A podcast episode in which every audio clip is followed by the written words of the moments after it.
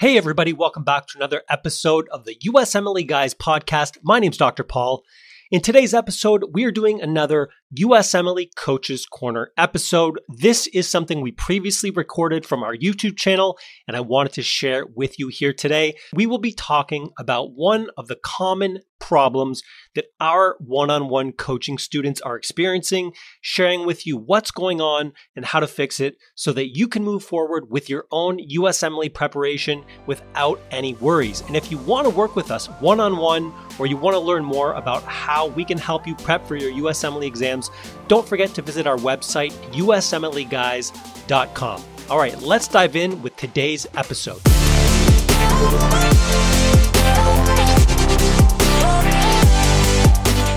Hey everybody, welcome back to another episode of the U S M L E Coaches Corner. My name's Doctor Paul. I am here with Doctor Stavros. We are the U S M L E Guys, and in today's Coaches Corner episode, we are going to teach you how to create a Step one study schedule based on a couple different factors, whether you're still in your basic sciences or whether it's time to buckle down for dedicated prep. Let's dive in. I'm going to ask you, let's say, let's let's let's talk two scenarios. Let's say we have a student who's just starting their basic science. They just started med school, because a lot of students reach out to us on Instagram and ask us how to start prep for step one at that point. And then let's, yep. let's, so let's talk about that. And then let's talk about someone who, let's say, didn't do everything they should during their basic sciences. And now it's time to sit down for dedicated prep. So let's start at the beginning. Someone in med school, starting out, what would you recommend someone who says, how do I get ready, or how do I study for the step one?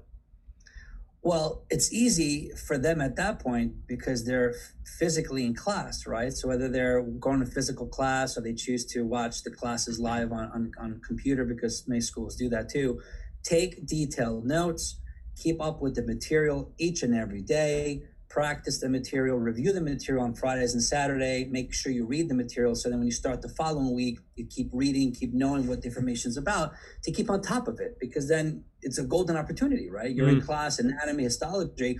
If you pay attention and build the connections and build that foundation and take those detailed notes, then later when you finish the semester and you move on to second semester, isn't it easier to go back to your, your notes from first semester and review them? Mm-hmm. So that's why those who reach out to us, we're like, guys, it's simple. Just go to class or go to attend the class and take notes and understand every single page, every single concept. It's going to help you build the foundation for later. It's very simple. Yeah, I mean, that's the best case scenario, is how do you get ready for an exam that's got so much information, but you're just starting med school? Focus on doing excellent in all your classes. Because here's the thing, students think, well, I need to focus on the high yield stuff. Yes, there are certain topics that are more likely to be tested, but if you master everything you're learning in med school, not only will you cover that stuff, but you'll cover the other stuff that acts as sort of, let's say, support for that. So you have a better foundation so you can better answer questions. So if you are sitting in med school right now and you're in your first semester and you're wondering, how do I get step one ready? What you need to do is just absolutely crush your classes. Pay attention. Go to class if you have the option. Ask questions, read ahead. And also, as you move through, make sure you are taking notes, like Doctor Stavros said, but also as you review, as you progress, condense your notes. So if you've got, let's say, one hundred PowerPoint slides from a, a certain topic, go through that, take notes, and then study that. And then as you get better and better, condense that further. Let's break it down by block. Let's say you have three weeks in a block. If you follow this strategy of going to class, paying attention, taking notes, and then condensing those notes, by the time your blocks roll around and everyone's scrambling, you might have one piece of paper front and back with a bunch of high-yield bullets. You know, when you look at a bullet, you can expand on it because you took the steps to create it. Now, let's say you did that for every class from semesters one through five. By the end, you got a book like this of all your high yield information that you created. You've created your own first aid. You just did it so slowly over time and accumulated that all of a sudden you've got this golden thing. And trust me, people would probably pay you for it. Yeah, Here's yeah. the thing though, if you are creating this as you go and then you're consistently reviewing as you move through your semesters, by the time it comes to actually sitting down for your dedicated prep, you've A, got the best resource to study from because you made it and you know it, and B, you don't really have to study because you've done the work because you just went to school. Now you can dive in, do your questions, make sure you fill in any gaps, and you're good to go. But don't try to sift through all of the medical information to find the high yield stuff. It's in there. Know it all. The more you know, the better you're going to do. Bottom line. Simple as that. And then we had a student recently join our, our coaching uh, sessions. Step one, American medical student, Amer- American medical school student, and she's in her fourth semester. So what, what we're doing is basically implementing that material, that that structure now for her current semester. And then at the same time, guess what? You know, I told her, I said, well, you have the previous semester, you've done, let's say, cardiology, right? You're system-based. So instead of going back to the first day of medical school, why don't we just resolidify what you learned last semester? Mm-hmm. So it's fresh, right? And then not only that, she has the, the crash course, which is great because then she reviews her notes. She actually reviews first aid and then tests herself with the quizzes that we have. And then she's like, wow, now my, not only am I doing pulmonology now, because I told her you have to focus severely and heavily on the current semester in hand. Build a foundation. It's going to pay off later because you can't do it all. So eighty percent of the day, she goes to class, does everything. And then twenty percent of the day, she's reviewing a little cardiology. And so on the weekends, you review your notes, review the lectures moving forward. And I guarantee by the time you finish this semester, you'll cover pulmonology, cardiology, and have that discipline to say, you know what, I want to do more. I want to review more. And by the time she gets to the semester where she has to take her comp exam, she'll be good to go. Yeah. So. It's, I, I love when I see results like that. I really do. I mean, most, and we talked about this off camera. Most, not most, all students who follow our advice to a T get really good results, and it's not a surprise because you know this is what we do professionally: is is mentor students to do well on their exams. So right. The stuff that we tell our students is the exact same stuff we're talking about in these Coaches Corner. So if you're not watching every single Coaches Corner, you're missing out on really valuable information that. Uh, students pay for. So keep that in mind. Now, with that said, we're not giving away everything because it's just impossible to do because there's not enough time, but we're giving away good stuff here. So make sure you guys take this to heart. And one thing is they, they do exactly, they implement exactly what we tell them, but you know, it's not easy. So at the beginning, it's challenging, right? Because it's a new routine. Sometimes they're not comfortable, but the sooner they say, you know what, doctors, I will embrace this. I just teach you what I got to tell me what I got to do. Navigate me. That's what we tell them. Let us stress for you. All you need to do literally is wake up every morning with a plan, and the plan is already created for you. We create them for you, for them, and they just got it. They have to execute. If you don't execute, then we find out why you don't execute with the daily feedback. So if you're executing, you might not see the results every day. We know that, right? You plant yep. the seed, you'll see it grow. You got to keep watering it, and next thing you know, weeks go by. You're like, wow. Not only am I seeing the connections, not only am I seeing the numbers grow, getting higher scores.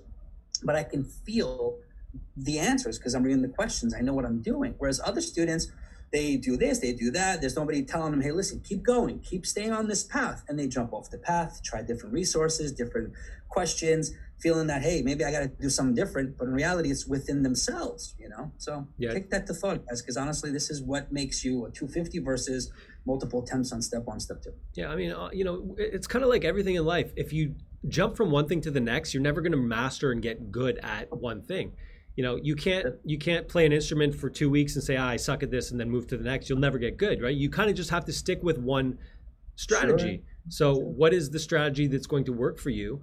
Find it out, figure it out, and then, or, you know, we can show you or figure it out on your own if you want to try that and stick with it. Sticking with a strategy is the name of the game. Like you said, it's you plant seeds and you're not going to see the fruits of those of your labor for weeks, but one day it'll you'll realize, wow, I you know I know a lot because I just got a two forty on my N B M E.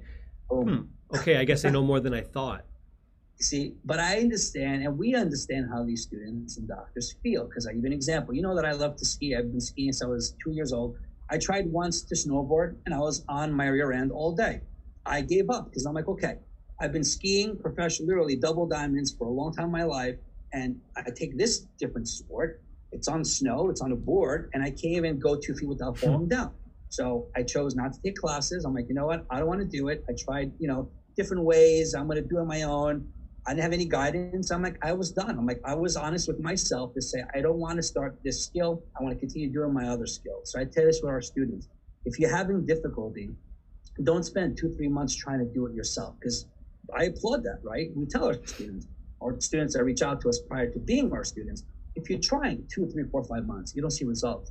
when are you going to throw the, the when are you going to actually realize I got to do something different? Mm-hmm. You know, that's the same thing I tell all students all the time. We have to change. We have to adapt and evolve, or else you won't see results and you won't score. So yeah.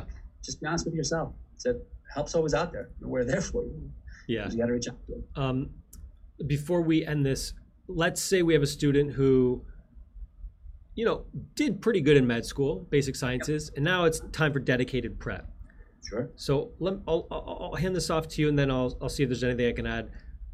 You, student, you know, B plus, A minus student, pretty good, jumping into their dedicated prep. Where do we go from here? So if it's a B plus, A minus student, then we're assuming that, that perhaps they've taken good notes and they're doing well, they have a good foundation, okay? Yeah. So at that point, then, you know, if they came to us, I'd say, well, if you want to take your test in less than three months, because three months, because I don't see why it should take you more than three months, then you really have to attack each and every day, have a schedule really to the T and say, how am I going to divide my, my days up to cover the topics, biochemistry, microbiology, immunology, how many hours a day, how many questions do I have to do? So this is where we come in again and say, okay, we have to create a schedule, and every day that goes by, you have to meet your goals, your short-term goals. Only then we'll be able to actually take the test in less than three months. That's only if you have a good foundation, that you really were a good student, you took notes, and you understood the material. If we took somebody that, let's say, didn't have that, then it's actually a lot more difficult, right? Because we don't know where their foundation lacks, and we don't know where the weaknesses are, like the actual cracks in the foundation. Yeah, what I know a lot of students are gonna wonder, so that's good. What about uh, specific resources? Any recommendations? Sure. I mean, it depends. If you want to, I mean, obviously, if you have good notes, your notes are number one.